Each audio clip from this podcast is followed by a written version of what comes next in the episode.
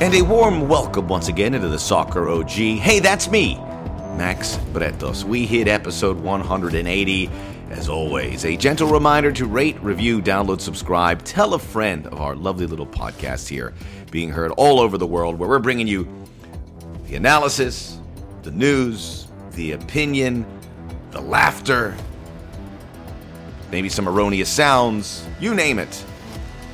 We're here in the United States, but we encourage you to listen all over the world. And we have tabulated the listens, the downloads, and it's good to good everyone. I wish I could speak all the languages to say hello. Great show here tonight as we're wrapping up 2023. We are going to bring in a regular contributor here to the Soccer OG, Doug McIntyre of Fox Sports, to put a bow on 2023 in MLS. We just had MLS Cup and also the U.S. men's national team because 2023 was great. 2024 is going to be even better for both of those. Ahead on Check Complete, we are going to tell you about the best American club story right now, and it's not who you think it is. We're not going to know spoilers. You're going to have to tune in for that one. That is at the end of the show on Check Complete. We are ready to go. We're excited about it. We've got January energy right now here in the month of December. Happy holidays. Time now for the rundown.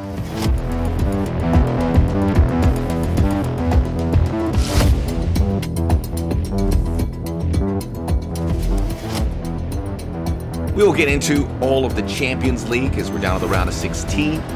The draw will be on Monday, so we'll uh, we'll revisit the matchups. There's a nice American feel to it. We'll talk about the American uh, participation could have been more, could have been worse, could have been worse. And we'll get to a little bit of that on Check Complete as well. Did want to talk about my experience in Columbus for MLS Cup. We'll talk about that with Doug McIntyre. In the business end, uh, we were both there. An incredible MLS Cup, which is always improving. This was to me the best one for everything that uh, it had included, that everything included. And for an LAFC guy to say it was better than last year, even though the game was better last year, this was a very special event. I think the league should be very proud and uh, encouraged about the platform that it sets for next year. It was a, a feast for the eyes with the supporters. Traveling support is one of the last things to kick in for Major League Soccer. I would call Open Cup games and Open Cup finals. And I think there was one at, at Old Giant Stadium. back in the uh, late 90s even i called it and it was the metro stars and the chicago fire and there was literally five traveling supporters for chicago and i was excited I go there they are and now you still get some and you get some bigger turnouts but you know you're getting them into the thousands. You know a thousand of people is a lot when you think of a 20000 seat stadium. You know 500 is a lot. Uh, you know this was mls cup so obviously it'd be smaller for the regular season. It's fun.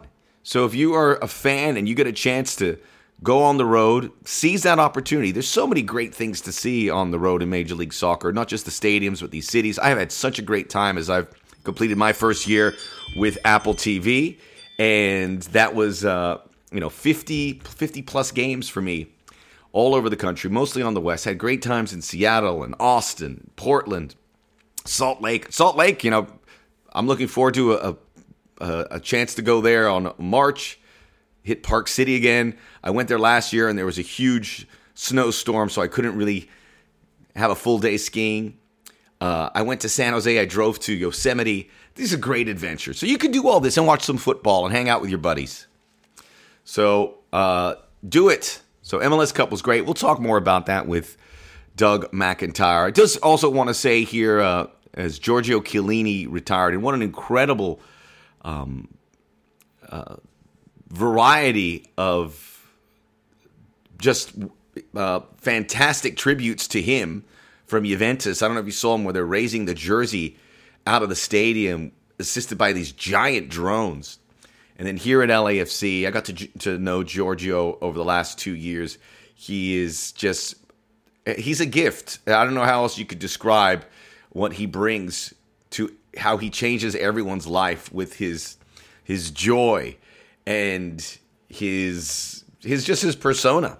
So uh, I'm really blessed to do that. I have it in my phone, so I can tr- chat with them. I have a trip to Italy later uh, in a couple weeks. going December 26th. Going to be hitting Rome and Tuscany. Not seeing any football because I, I started on the wrong way. I was trying to make it cost effective. So I started in the south in Rome, central Italy. I would have started north, maybe. There's a big Juventus game on December 26th, but I'm going to miss it. And that's okay. This is family time, really. Uh, and I don't know if I told you about it. None of my family really likes sports except for me. Not my dad, not my son, my wife. She likes going to the games, but that's I, I am the outlier. You know, I'm not going to see sporting events with my dad. I always get envious when I see people doing that. Um, my dad always would get Florida State, where I went to in Florida, confused. He was trying. And he once got me a license plate with the University of Florida on it, and I had to drive around for a year with that license plate. He met his intentions were great, but that was a very difficult year. It's tough being me. So, uh, Giorgio, thank you for everything. I actually t- reached out to him. He gave me some advice about my trip. That's just the kind of guy he is. So, uh, I think he's going to be sticking around the U.S. a little bit, and hopefully, we can do some things with LAFC, Major League Soccer. The guy is loves Major League Soccer. Like I, when the All Star game came around, he rattled off all the All Stars. He goes, "This guy should have made it. This guy shouldn't have made it. Uh, Tim Parker. I don't know if I would have picked him. John Tolkin. He's a good." I was like, "What the heck?" How do you know all this? Big stars supposed to come here and not know anything. Back in the day, Real Madrid came and they played the LA Galaxy. It was a big deal. This was right before Beckham arrived. Fabio Capello was the head coach of Real Madrid, and he had a press conference.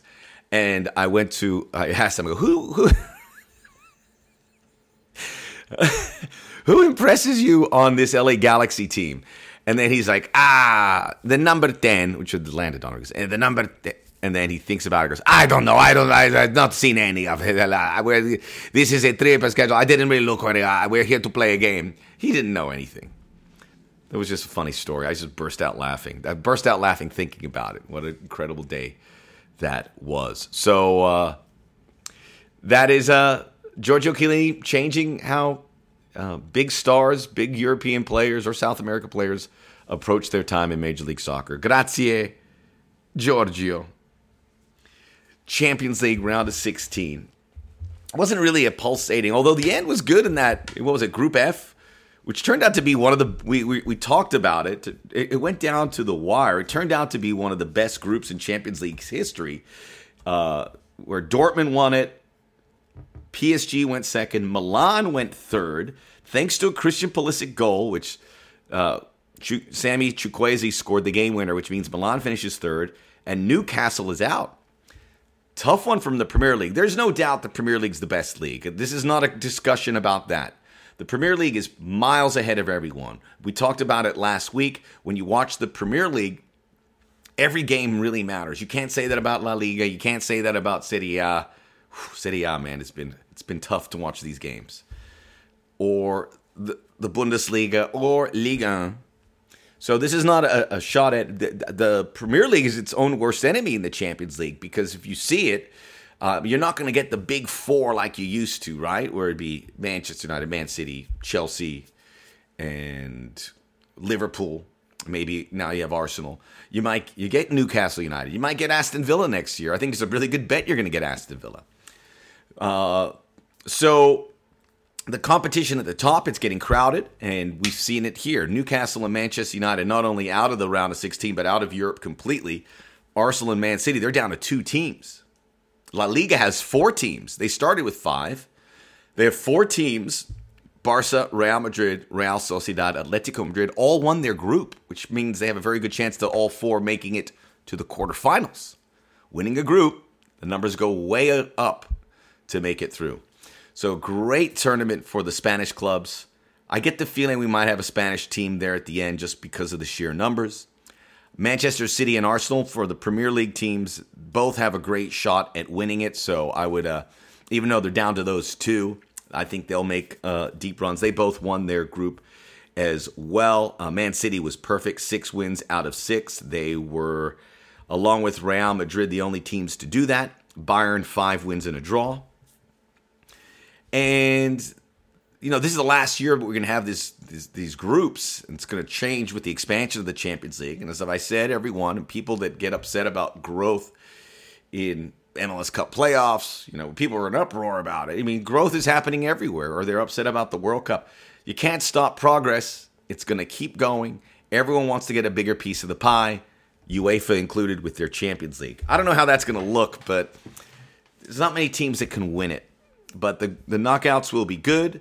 Uh, you have you look for the the good second place teams, and there are some good ones. Porto could could win a game. PSG, without question. I thought PSG were awesome against Dortmund. They could have scored four goals.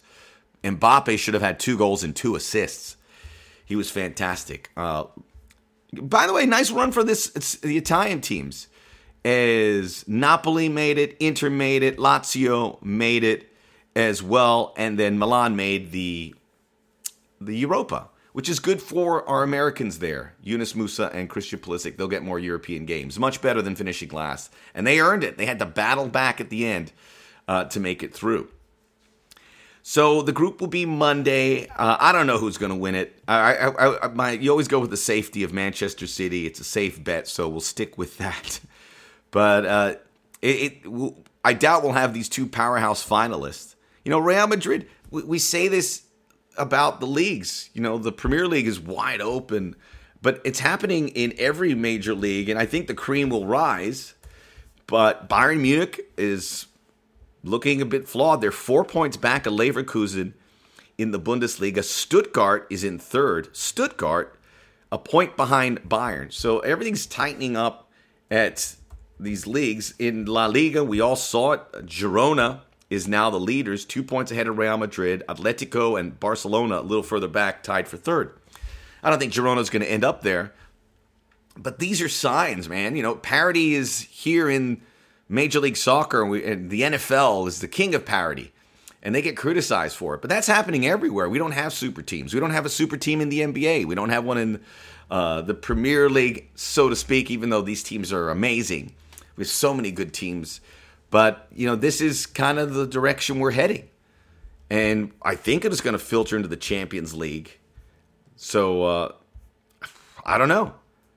There's going to be some, there, there will be some surprise teams. But we had a surprise Champions League in that, was it the 2020 edition that was a smaller one due to COVID where Bayern beat PSG in the final, was it? And you had Atalanta make a run and Leipzig make the semifinals. So maybe we'll have something like that. But this is the good part. We'll look forward to the draw on Monday and we'll move forward ahead uh, into the knockouts in 2024. Just added to the list of 2024, there's a lot going on, including the Copa America, including the Nations League for the U.S. men's national team, including a full year for Lionel Messi. We're going to get into all those topics with our special guest, a regular contributor right now. He's always so gracious to join us, Doug McIntyre of Fox Sports. This is the Soccer OG. The business end is next.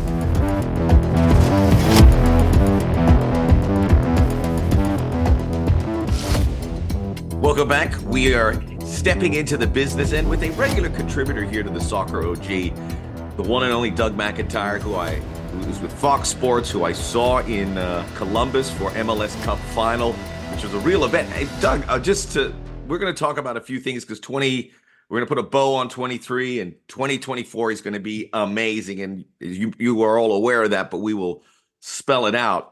But just for that MLS Cup, and I was talking to some of the folks at LAFC, and obviously we had that great one in Los Angeles. But I think this was better because of the because of the participation of LAFC and their supporters. And when I looked at that stadium, you see the sea of yellow, and then a quarter of it or a you know fifth of it is black. It felt like an FA Cup final. I go, that's the things we always wanted to have in MLS, and we had it. How did you how did you view it? The same way, man. I mean, so I I wasn't lucky enough to be um, in LA for the final in 2022. The timing was weird. I think the final was November 5th. That's right. Accelerated because of the uh, uh accelerated because of the World Cup. Um, so I had to be in New York for the uh, U.S. team's roster unveil a couple days later, and then off to Qatar for five weeks and three days. Um, you know, less, less than don't forget those three days. Who's counting? Uh, but yeah, so like you know, g- given the schedule ahead of ahead of us, it just it didn't make sense to to go out for, for that MLS Cup. Unfortunately, I mean the, the greatest final we've ever seen in in this league. Uh, it was you know privileged to cover it from afar, uh, but I wasn't in the building. But I was thinking that during Saturday's match in Columbus, fantastic stadium, lower.com field. I've been there for the World Cup qualifier between the U.S. and Costa Rica in 2021. Um, the Sergiño Dest left-footed, you know, top top corner goal game. Um, and I, you know, during the first half, I was thinking, so they opened the windows in the press box. We were up in the press box, Max, and you know that's when you really got a sense of the atmosphere in that building. So like Seattle in 2019, you know, there's 60,000 people in in Lumen Field.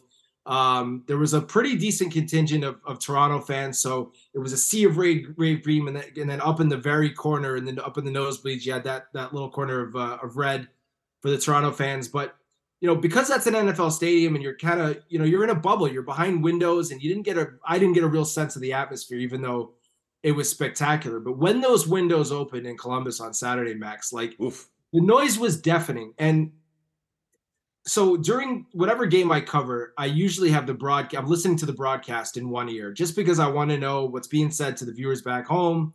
Um, and I, you know, so I had I had the Fox broadcast on, of course. I couldn't hear John Strong or Stu Holden in my ear in the game. I mean, that's how loud it was in that building. And you're right; it felt like a, you know, it felt like a, a you know, the sort of game that we grew up watching in Europe and and hoping against hope that one day we could see an atmosphere like that in the U.S. and and LAFC man, they their fans turned out. It was you know I think it was at the South goal, one of the goals they were buying the upper level, right? Um, and and the supporters were going back and forth with the songs and the cheers and um, yeah, it had everything. It was it was the best. I remember thinking during that early part of that first half, like this is the best atmosphere I have ever seen for an MLS game, and I've seen some really good ones. I mean the the Toronto Montreal series, uh, you know, conference semifinal series in 2016 was just incredible. But th- this, I think, might even atop that. Um, it was, you know, what an advertisement for the league, and you know, certainly coming out of uh, you know a few rough years with COVID. I mean, Columbus yeah, won sure. 2020 in a, in their old building, um, which they had outgrown, and there was no fans there, right? So to see you know, to see a spectacle like that um, in a in a market in a city that really embraces MLS. I mean, the crew are important in that city. Um, oh man, yeah, there was just buds the whole weekend. So it was tremendous, man. It was, uh, yeah, like I said, the best be- best atmosphere I've ever seen for an MLS game. I think. It's I, and I think some people would be, oh wait a minute, you forget about last year, but it was that was the LAFC fans. This was two fan bases making it this incredible event. It was framed by the rain too, which I thought was great. And the fact is Columbus and it doesn't get lost because it gets lost in Los, Los Angeles, but every part of Columbus downtown, you felt it. I was with the LAFC supporters on the march to the match. Columbus fans were coming off their balconies in some of the apartment complex, giving middle fingers, yelling. I was like, this is awesome. Yeah. And everyone's like, you know, there was trash talking. There was this tense moment where the two two big groups of supporter groups were walking and they just kind of stopped and looked at each other. I go, oh man, this is this is unprecedented. Uh, where I, we, traveling supporters was an absolute you know myth or science fiction in MLS. You wouldn't see that, and now it's so commonplace. And I think it's going to keep growing because fans will go, "That's fun. I want to be part of it." Uh, and they'll look at this game and the, the last ones uh, the Union were w- somewhat well represented, but it wasn't a big contingent that came to LA for a long reason. It's a big trip, but uh, this was um, fans culture cultivated to a, a, great degree. Excellent game, and you know MLS I think is going to be very happy. It, it, was a it was a great final. Obviously, you got teams with pedigree, you got teams with uh, a history that have won recent cups, and two teams that were playing just fantastic soccer. Both earned their spots to the final. So across the board, it was good. And uh, it, it, it puts a bow on MLS. And and yeah, I know you you're like me when we, we see MLS, everyone's first to criticize, and people are still criticizing the. I mean, I was listening to the the, the state of the union, the state of the league, and people were still criticizing the opening round of the playoffs. Like, all right, let's go. Okay, come on. Yeah. But it, it, that's kind of the the state of MLS, and it is a, it's a league that has its flaws. And I was reading this Paul Tenorio article about what they want to do, and everyone wants the spending to pick up, and it doesn't look like that's going to happen. Uh, slow and steady, which has served MLS well. But all in all, 2023, if you peel back the layers, you don't have to peel back the layers. This was a a, a remarkable year where you know MLS, sometimes by necessity, had to find and discovered new ways to serve their fans, for lack of a better expression. With Apple TV, not everyone has Apple TV, but I think that could be changing if you're an MLS fan and you would get that service for that. But it, I, most people really uh, liked uh, the service. Obviously, the Leagues Cup, people had their doubts, but once it came around and you'd see the Mexican supporters in the U.S. being served, I, I would say that was a success. And then Lionel Messi. So those are three big foundations from 2023 uh, that would have to make this one of the biggest years for MLS. Um, and it's all setting it up for this big stretch, right? 24, 25, 26. And no one's dodging that as an extremely important part. Don Garber said it. Everyone who talks about it, the people at CBS who are making a big push, Men in Blazers, all of them are making a big push at 2026. But how did you see 2023 as a means to continue the build for soccer here in this country and in North America? Yeah, I mean, I, I almost think it started last year, Max. You know, when you had that great final going into the World Cup that was starting, you know, two weeks later, um, and you had, you know, Gareth Bale, who we knew was going to play against the U.S. in the opening game of the World Cup for Wales, um, you know, scoring that goal, and then you go right into it, and then yeah, you know, for me, Max, every single season in MLS that they've had, at least in the last 10, 15 years, is the best season in league history. Right? Like that's every, that's got to be a good sign because it yeah. keeps going up. You, we haven't seen that sharp turn down. No, no. I mean, uh, there you know, there's a few if you go back far enough. Obviously, the contraction from 12 teams sure. back to 10 in the in you know 2001. Um, that's obviously ancient history now. But yeah, yeah. So like every year is the best year for for MLS. There's there's usually a new team or two there's a new stadium or two. Um, you know, that happened this year. We saw St. Louis come in, a team that, you know, a city that has deserved an MLS team for decades and was never able to get one. Not only did they get one, I was out at their stadium in, in April for a women's national team game ahead of the, the Women's World Cup. Incredible stadium, downtown, just beautiful.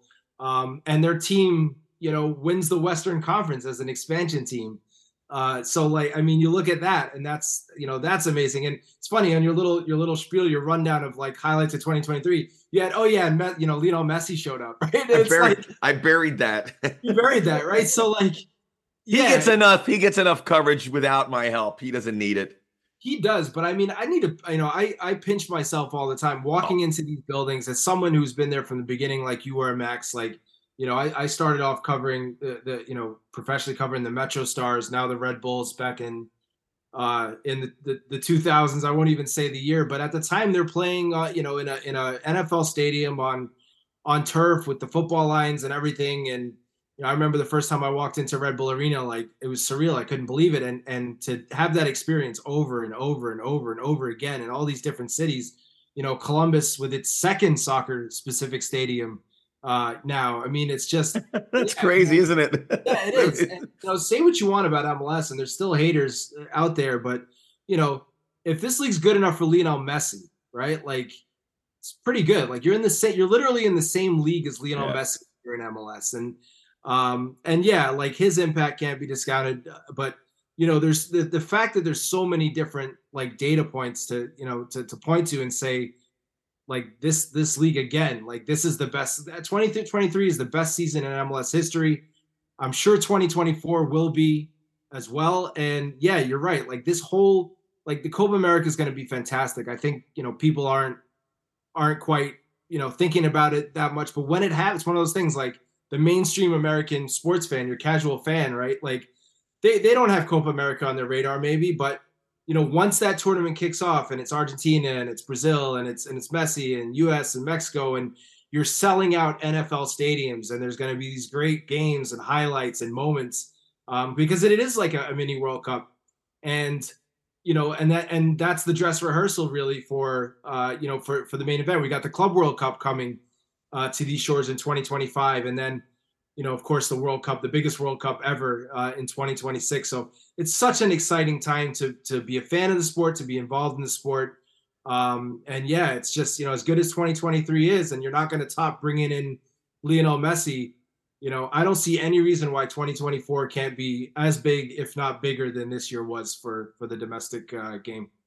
We'll we'll talk about 2024, but let's wrap up 23 here uh, very quickly. And with regards to, I want to mention that Columbus Stadium because it is like it's a European style stadium, and Cincinnati, and it's it's when you're you're rattling off all these stadiums. It was so hard to get one built, and they're just popping up like weeds. and it's like everyone. It's like not only they saying you have to have a stadium, but they're beating the league to the punch and go, "We're going to get it. We're going to have something, and we want to top what these guys are doing." That's all happening, and St. We certainly saw that with St. Louis.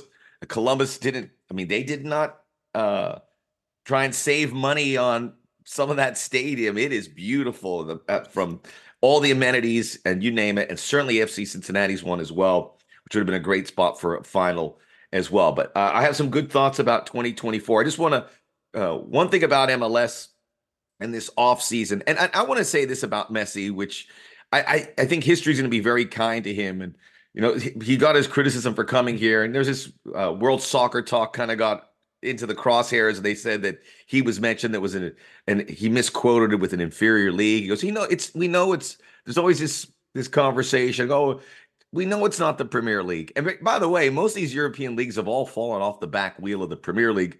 So MLS being able to compete with the top leagues, I don't think it's that far fetched, with the except, exception of what's happening in England. Uh, but there was this thing, this moment where all these stars this year, all these stars had an opportunity to make a big decision. They went all went to Saudi Arabia, with the exception of Lionel Messi. And there was a cartoon I saw where Messi's going this way and he's in a line by himself. And you see Neymar and Mane and Ronaldo and all that. And I, I think he has no regrets about that because some of the stories we've heard about. I mean, Ronaldo's put on a really great face about playing there. He's been a great, I mean, Saudi Arabian League has to be thrilled about the way he has been an ambassador and the way he's scoring. He's scoring an obscene amount of goals there, which I don't think is the best reflection of the Saudi league. But to get back to MLS, we know it's probably going to be better because of what they did in 23. They're not going to get a marquee signing like Lionel Messi.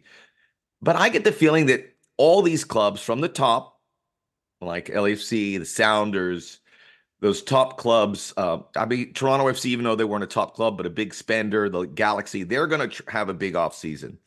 And even I saw Colorado Rapids mentioning they're going to bring in Zach Steffen, and that's a club that resides at the bottom. It would appear that the the urgency to be competitive and to get a stadium for some of these clubs like New York City FC, New England, is there. How when you think of this off season, is it, it it's not going to bring Messi, but uh, how, do you see it? How do you see it taking place and improving the league? I agree, man. I think there'll be an arms race. Um, you know, the the big signings don't always work out. You mentioned Toronto FC, and you know they bring in two guys that were two of the highest paid, if not the highest. But they paid. they tried. They went they for tried. it. They tried. Didn't work, but they they tried. Right. Insigne and, and Bernardeschi, uh, you know, great players, great resumes. That hasn't really worked out uh, so far. But yeah, certainly. I mean, what what happens in your backyard, Max? I think will be really interesting with you know LAFC. Obviously, Giorgio Chiellini's announced his retirement. He's not coming back. I think we all think that you know Carlos Vela's you know likely or certainly possibly played his last game for the club. He's out of contract. Uh, he'll be 35 at the beginning of next season. You know, so you know DP spots opening up. LAFC has a few DP spots. Oh, uh, sorry, uh, the Galaxy have a few uh, DP spots open. And yeah, I mean, I, I have to think that they're going to try to fill those with the best players they can possibly get. And for me, it starts in LA, man, because that's where like you know the Galaxy have to do something, right? Like oh, they, they tried, and they've and they've been sort of you know reactive in terms of this rivalry.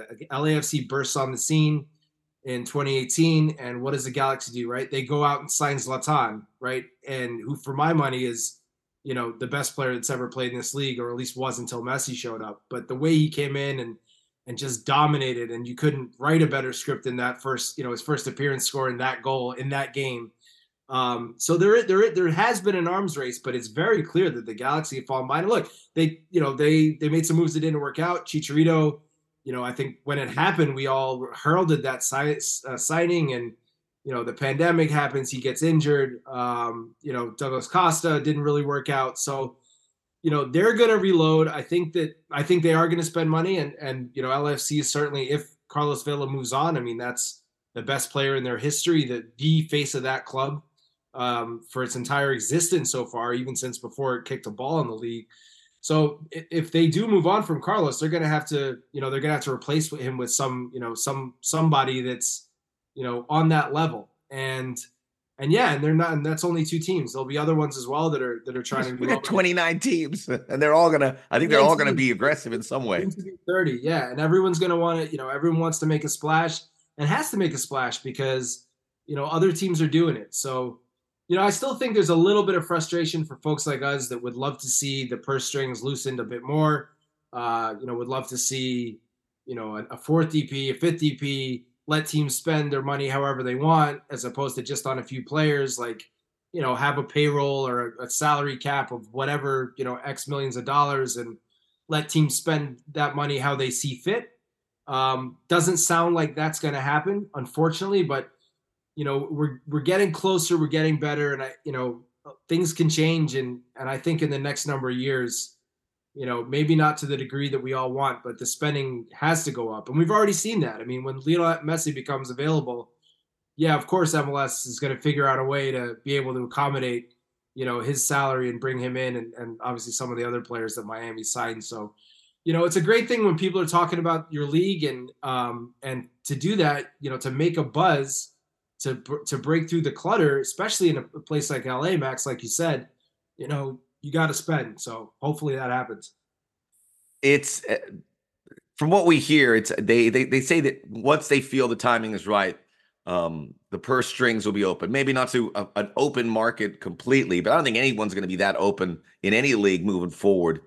And parity's happening in all these leagues, so we're seeing that. I, I, you look at the leaders, you know, Leverkusen or Bayern's not in first to Germany. Uh, Girona's leading in Spain all these leagues, even the Premier League is you know, it's Aston Villa's second. It's it's it's tight race. So I mean, it's obviously different tiers of money being spent, but it sounds like they're going to do that when the timing's right, and I have faith that they know that. And if the spending happens before that moment, who knows uh, if it has a a, a, uh, a negative effect on some of the clubs, if not a good portion of the clubs. But we'll see. We'll be patient. It's been good so far, as long as the league keeps moving in the direction we want. Totally. And listen, parody is, I mean, parity's great. Like, I, you know, you talk about some of the tight races now. Like, let's talk again at the end of the season, Max, and see where those teams are.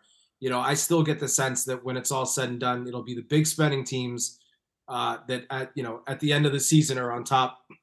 Sure. And it's tested in MLS. You know, a team like Columbus can can win MLS Cup and can, you know, that that you have a team like St. Louis that can win the Western Conference. You know, you have Philadelphia, who they've sort of hung their hat on that model of you know not being big spenders, but just developing players in the right way and um, and you know building a culture there um, to you know very nearly win the MLS Cup last year against LAFC on the road. So you know that for me is the exciting thing about MLS that every year you know truly most most clubs fans can you know hope that their team wins a title and you know that's just not the case everywhere else in the world. Most places around the world that's not the case and isn't going to be the case you know anytime soon if ever so. The other big story that w- you follow on a regular basis uh the national teams men and women's the men will be front and center here. You're 24 the women's you we've talked about in the past we had a world cup year in 2023 2024 for the us you have uh, the nations league coming up in march which is also like getting better every year. We were we had our guard up about this competition. Eh, where's it going? It's been good, and, and we talked off air, and we'll talk a little bit now. This is going to be the best one yet when they all converge, all eight teams, because there's teams that want to qualify for the uh, Copa America. That'll be in June. We also have the Olympics, men and women, which will be uh, a big. I, I don't get as crazy about the Olympics, but I'm glad we're in there, and I will definitely tune in. So you have those three competitions. Then 2025, uh, there'll be a Gold Cup. There will be the Club World Cup, and then 2026, the big one. 2024. Eh, eh, let me well, let me. 2023 was okay for the U.S.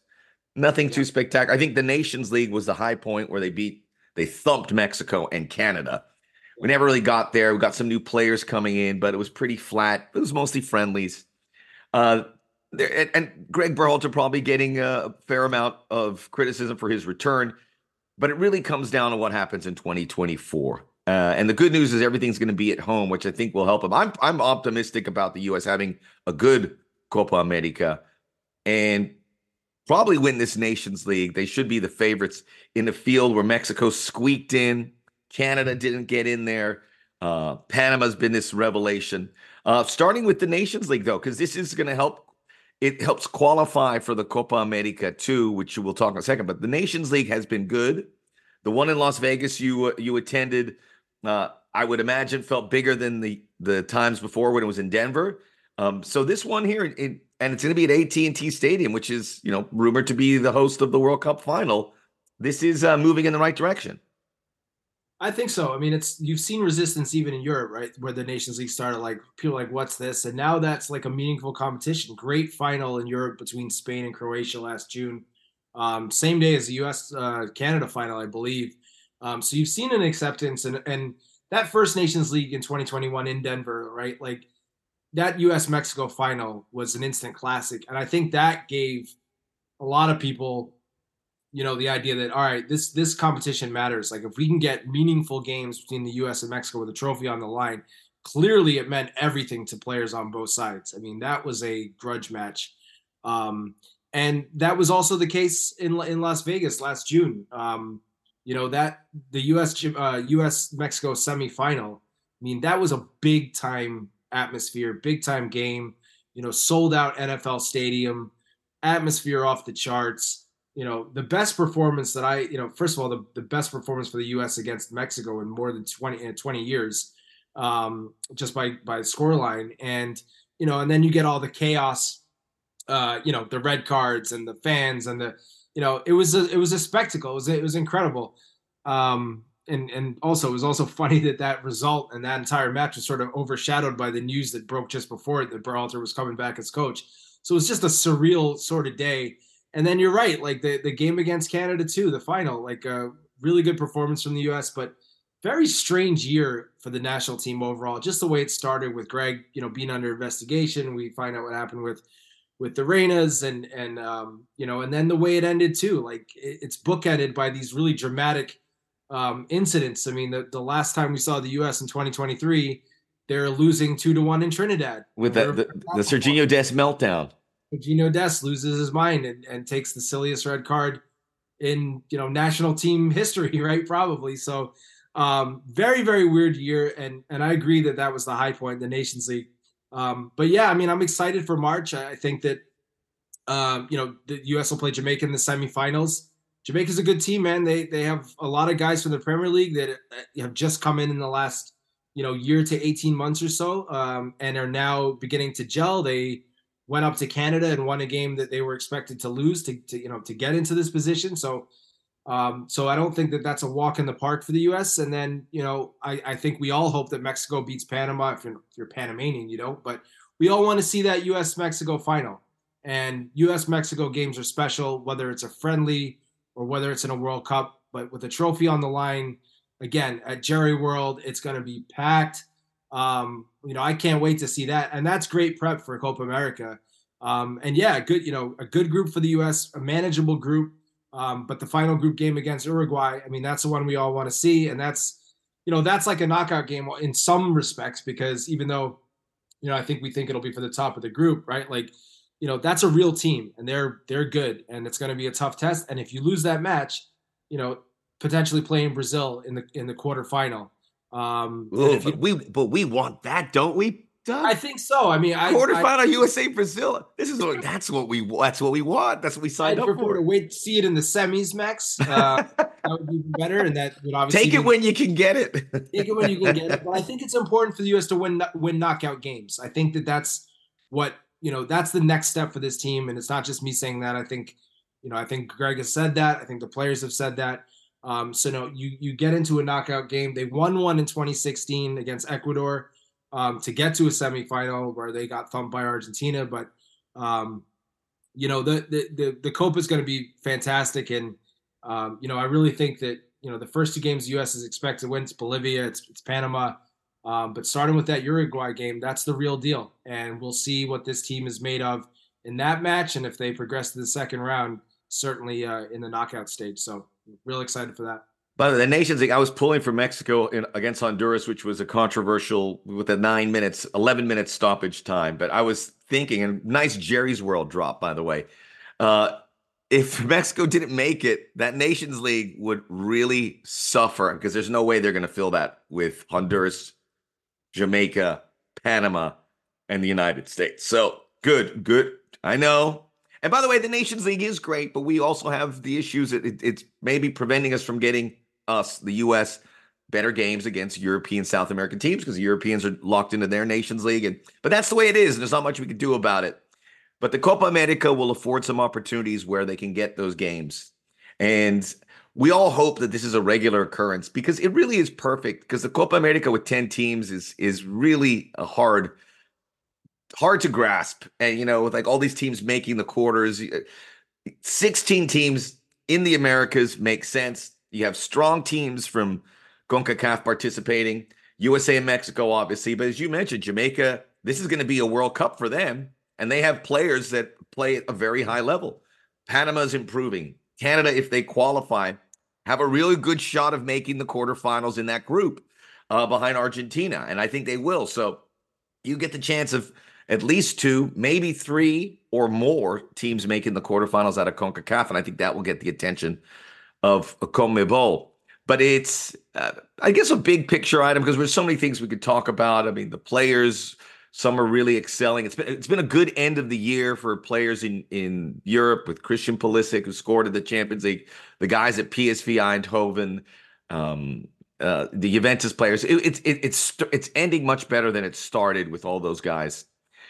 But you know, some people want to see this team has to perform and get the most out of 2024 to set the table. Uh, there's not going to be too much pressure on Greg Berhalter. But if this Copa America, if they don't make the knockouts and if they don't win the Nations League, you have to think for the first time, you know, he's had his criticism in the court of public opinion, but U.S. soccer would, I, I, I imagine, are going to demand some kind of results here to see if he is, I mean, if he can make it to 2026, which I think he's going to, unless the bottom falls out. But this is going to be a situation where uh, it's because of the rarity of the competition that you're playing. This is where you're going to get that World Cup feel, as we touched on it. And by the way, they have games in LA and Vegas, which is going to be cool. It's going to be such a fun tournament. It's going to zip by. It's three weeks old, three weeks long. But I mean, there will be pressure on U.S. Soccer and Berhalter to make sure that everything is in place for what everyone hopes will be a 2026 where U.S. Soccer makes that breakthrough. I think so. I mean, I you know I've seen folks saying that you know Greg's on the hot seat or you know he's going to have to you know reach the yeah, semifinals. He's not. He's not going to lose his. That's not going to happen. But it could, I imagine, be a precursor. I think. I think it would take. I think Greg. Look, so I mean, he's only been back in the job less than a year. A lot less than a year. Even when the Nations League rolls around, he's rehired in June. Um, you know, Matt Crocker, the U.S. Soccer Sporting Director, you know, talked up how you know they went through this extensive process and you know interviewed you know the, the, finalists and it was a whole thing they had to fly them out to some secret location and put them through all these psychological tests and all this stuff and uh, so i don't get the sense that that crocker's going to have a quick trigger with, with no. greg Berhalter. um to your point i mean i think it would have to be something and i've said this other places like it would have to be something catastrophic for for greg to lose his job right like you you know you lose to Jamaica and then you go out in the group stage or uh, of Copa America or you know you're you know the the way you go out the way you play right if you lose in you lose to Brazil in the in in the quarterfinal and it's on penalties or it's one one nil right like okay you can live with that but if it's you know a seven one or whatever it was when you know Mexico lost in in Copa America Centenario to Chile like if it's something like that, then yes, then I think you know U.S. Soccer has a responsibility to make sure that they're asking the hard questions, saying, "Hey, we have one chance to get this right in 2026. You know, we got to make sure that we have, uh, you know, we have the best the best coach possible leading the team." But I think that Crocker, in his heart of hearts, believes that he does. Um, but results do matter, Max, and uh, you know, there, there's everything to prove for Greg this summer and, and starting in March. Um, but I don't think his his job is is contingent on on you know reaching a certain stage of Copa America or anything like that. Um, I think he's safe. I think the plan is for him to to be there through the rest of the cycle. And again, it would have it would take you know, some really terrible, you know, performances, probably multiple performances, um, you know, for them to reconsider that position. The I thought he, he he was he was good. It wasn't as good as the previous years where he was winning trophies. The Trinidad and Tobago one is the one that I think opened him up for criticism, and he has to shoulder that with Sergiño Dest because to me, once that red card happened, the team dropped, and yeah. you could see they were affected, and that's on the players. But you know, Greg has to make some adjustments. But if they hang on, if they win, and Sergiño does on the field and they win that one 0 okay, you say they win on the road. There's no way you can openly criticize. Many people will, but you can't really criticize because he did it. But he didn't and yeah. he still made the he still got to where he needed to get where other teams didn't including canada and almost mexico so I mean, there's there is a, that silver lining i uh, by the way i've i have a feeling it's going to be very good i think they win the nations league and it's also playing at home and that's a huge advantage but the thing is everything's going to be at home for the us so you can test yourself on the road it'll help you i'm sure but at the end of the day from copa america to the world cup everything is going to be in the United States. So you might as well go acclimated as much as possible and then worry about that for 2030. Yeah. I think the US, I have Uruguay winning the Copa. So I think the US win those first two games, lose to Uruguay, or maybe it's whatever happens, they finish second in the group.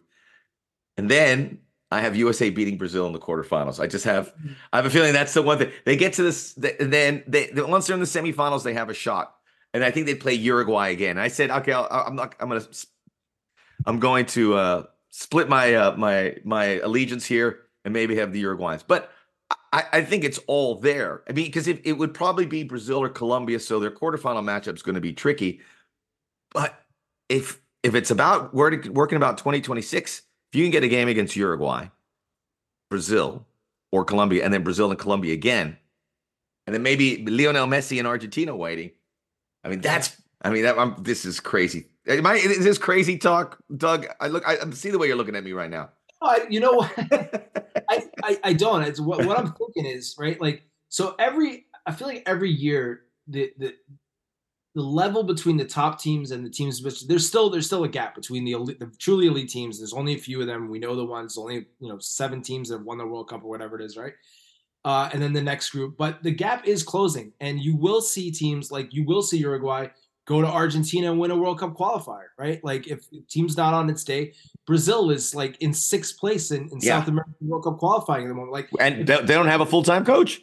Exactly right. So like if the U.S. plays Brazil and Brazil's at a really low point, and the U.S. is you know is playing at their best, then sure they can spring an upset on a, on a day. They've never beaten Brazil in their history, and it's not a great matchup for the U.S. for a bunch of reasons. But you know, at some point, uh, if you play it enough, like an upset will happen, and and sure, like and and I think that you know there does need to be that signature win that you know a lot of folks have you know sort of pointed to to Greg and and and said that you know that that's where a lot of the criticism and there's you know there's folks that aren't going to like the coach no matter who it is but you know when you say you know Greg hasn't really had a signature win well there is some validity to that I think that's you know I think that's true I mean what is it is it uh, you know, beating Iran in the World Cup, maybe, right? I mean, a, a game you. But, and that's win. what Jesse Marsch said that on the series, which I thought was a little bit of an undercut, and you know, maybe.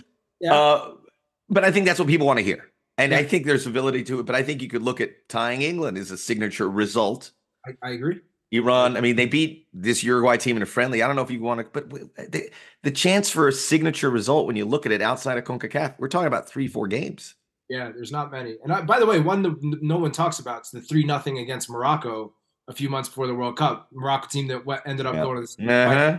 That's a pretty good game. So yeah, well, yeah, you know how it is. I was like, well, this, that, and that. Yeah, right. Ziyech had uh, influenza. I don't know, whatever. But it's, I, I, I agree with you. But it, you would love to see it. But this is the chance. I think this is obviously the chance in a competitive game uh, for them to to accomplish that. I feel and look the gap. I mean, FIFA rankings. We can't look at that, but FIFA loves this U.S. team and the, their body of work. So they give credit to some of these Concacaf teams they beat, and I think those those two wins at the Nations League, the way they did it. Granted, it was under BJ Callaghan. I mean, those are kind of signaturey, if you'd want to say. I mean, just thumping them, just running them out of the stadium, both of them. Yeah, they were fantastic, and it is interesting that you know those two wins happened with Berhalter not, you know, that doesn't help. yeah. There's always uh, a There's always yeah. a loophole. Yes, sir. Uh, but it's uh, I think when you look at um, the ability to do it, and I will say this about I really believe Copa America, and I don't know if they're going to have a regular tournament because CONCACAF has so much to lose. They have their own competition. But this is going to be such a better tournament than a regular Copa America. And I think what we are going to see is the gap. We know Argentina and Brazil are great, Uruguay and Colombia, but they both have their flaws. They both stub their toe and they can't reach the level. And after that, the South American teams five through 10, I think the U.S. are better than all of them some by a lot. And that's where I think, you know, if you look at the pecking order, you put Brazil, Argentina, and then it's Uruguay, Colombia, Mexico, USA in that next group, and then everyone else. Yeah, I think that's fair. I think I think I, am with you on Uruguay. I think they're a top team. Um, you know, I, I, I do think that they're a team that, that can that can potentially win the Copa next summer. So I I might even put them. A, well, you know I like them, and because a lot of teams don't do this, but they finally they moved on from their old coach. It was a they they moved on from Suarez and Godin and Cavani, and now they're gonna let the, the younger guys express themselves, and they're good. You know, yeah. you, you look at a Valverde and so many others that can. A Kike Olivera who plays for LAFC, who's getting a great opportunity, but these guys, uh, uh, Stuani, I mean, they're everywhere. They produce so many good players, and I think that they get their chance to express. And I think the Copa America is going to be the place. Yep, agreed. Agreed. Well, we covered some good ground here. I mean, there's so much going on. You're going to be really busy, and, and Doug's going to be covering the U.S. team at Copa America. You'll be there with Nations League as well, and I guess we'll all watch the the Olympics from afar. But this is that'll be a when the U.S. was at its darkest day days in 2017. You try to equate things, and look, as much as I diminish the Olympic tournament, when they didn't qualify for the World Cup, you looked right beforehand, and they weren't qualifying for the Olympics so I truly believe that is a sign of good health that we're there again.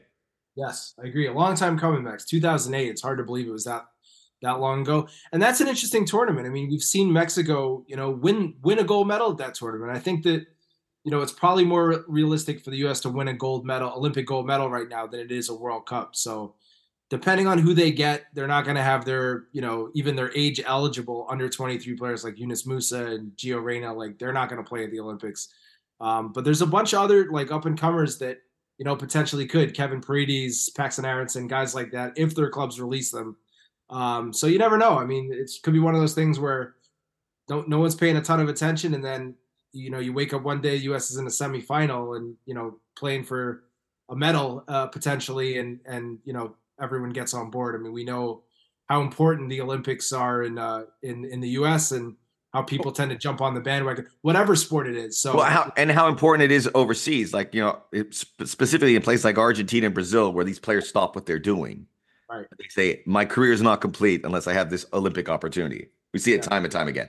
Yeah, so it's a nice little bonus to have, I think, uh, after you know Copa America, Max. Some something for us to watch when we have the post uh, Copa Blues that you know you always have after you know any major tournament. oh, what, do I, what, do I, do? What do I watch? What do I do? Hey, don't worry about it. Well, 2024, it, it, I know a lot of people are saying it could be even bigger than a World Cup year. It's hard to argue that, and you'll be at Fox where they have the Euros, the Copa America. I mean, that is just for them kind of going back to back like that. It's going to be just tremendous uh, two like mini World Cups. I mean, the Cop this is going to be the biggest Copa America because of the this just the stature of it being here. All due respect to the great tournaments they have in South America, it's just bigger.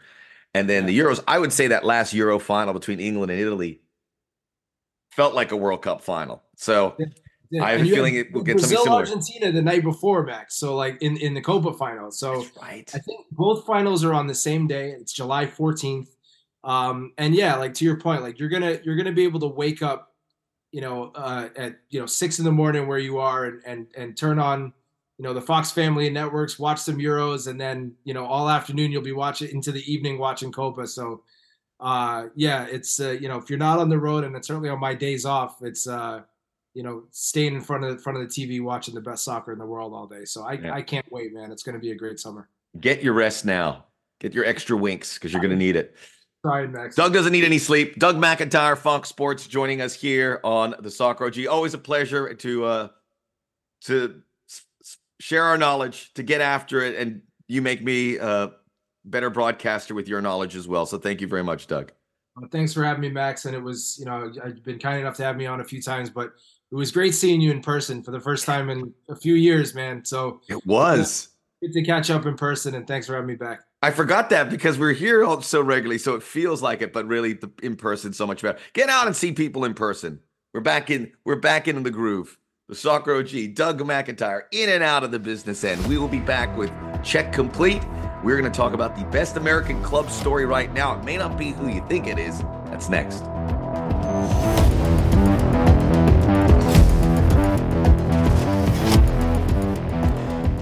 Time now for check complete. As we touched on with Doug, it's been a good end of 2023 for Americans abroad.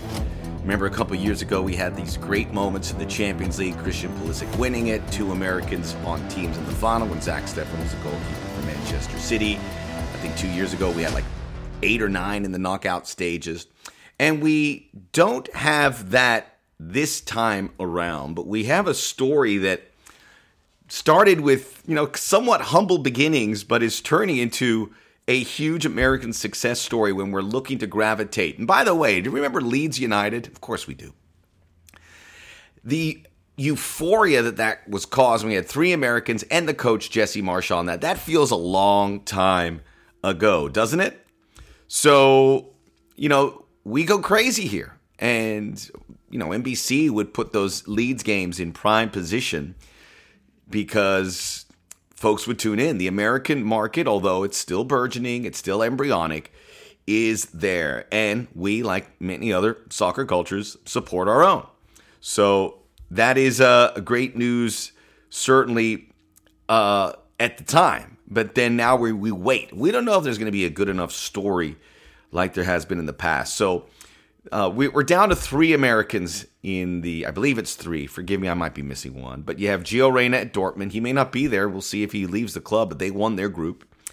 And he, uh, you know, he's, he's playing sparingly. That's one of the big stories to keep an eye on because Gio Reyna is critical for the United States men's national team uh, heading into Copa America and certainly into 2026. As we look at this lineup, he's almost like one of four or five guys that you put in ink in the starting 11. So, other than that, um, you know, we lost Union Berlin and Brenden Aaronson. Um, the two Milan guys didn't make it beyond there. Antwerp had uh, who's the American uh, Sam? Why am I drawing a blank? But he didn't. Even, he didn't even make the paperwork. So we're down to three. Gio Reyna, we're down to four, and three of them play for one team. And all year we have circled AC Milan and this incredible run that Christian Pulisic had. He scored a goal over the Champions League round match day six. And he really is the singular sensation um, at the top of the list.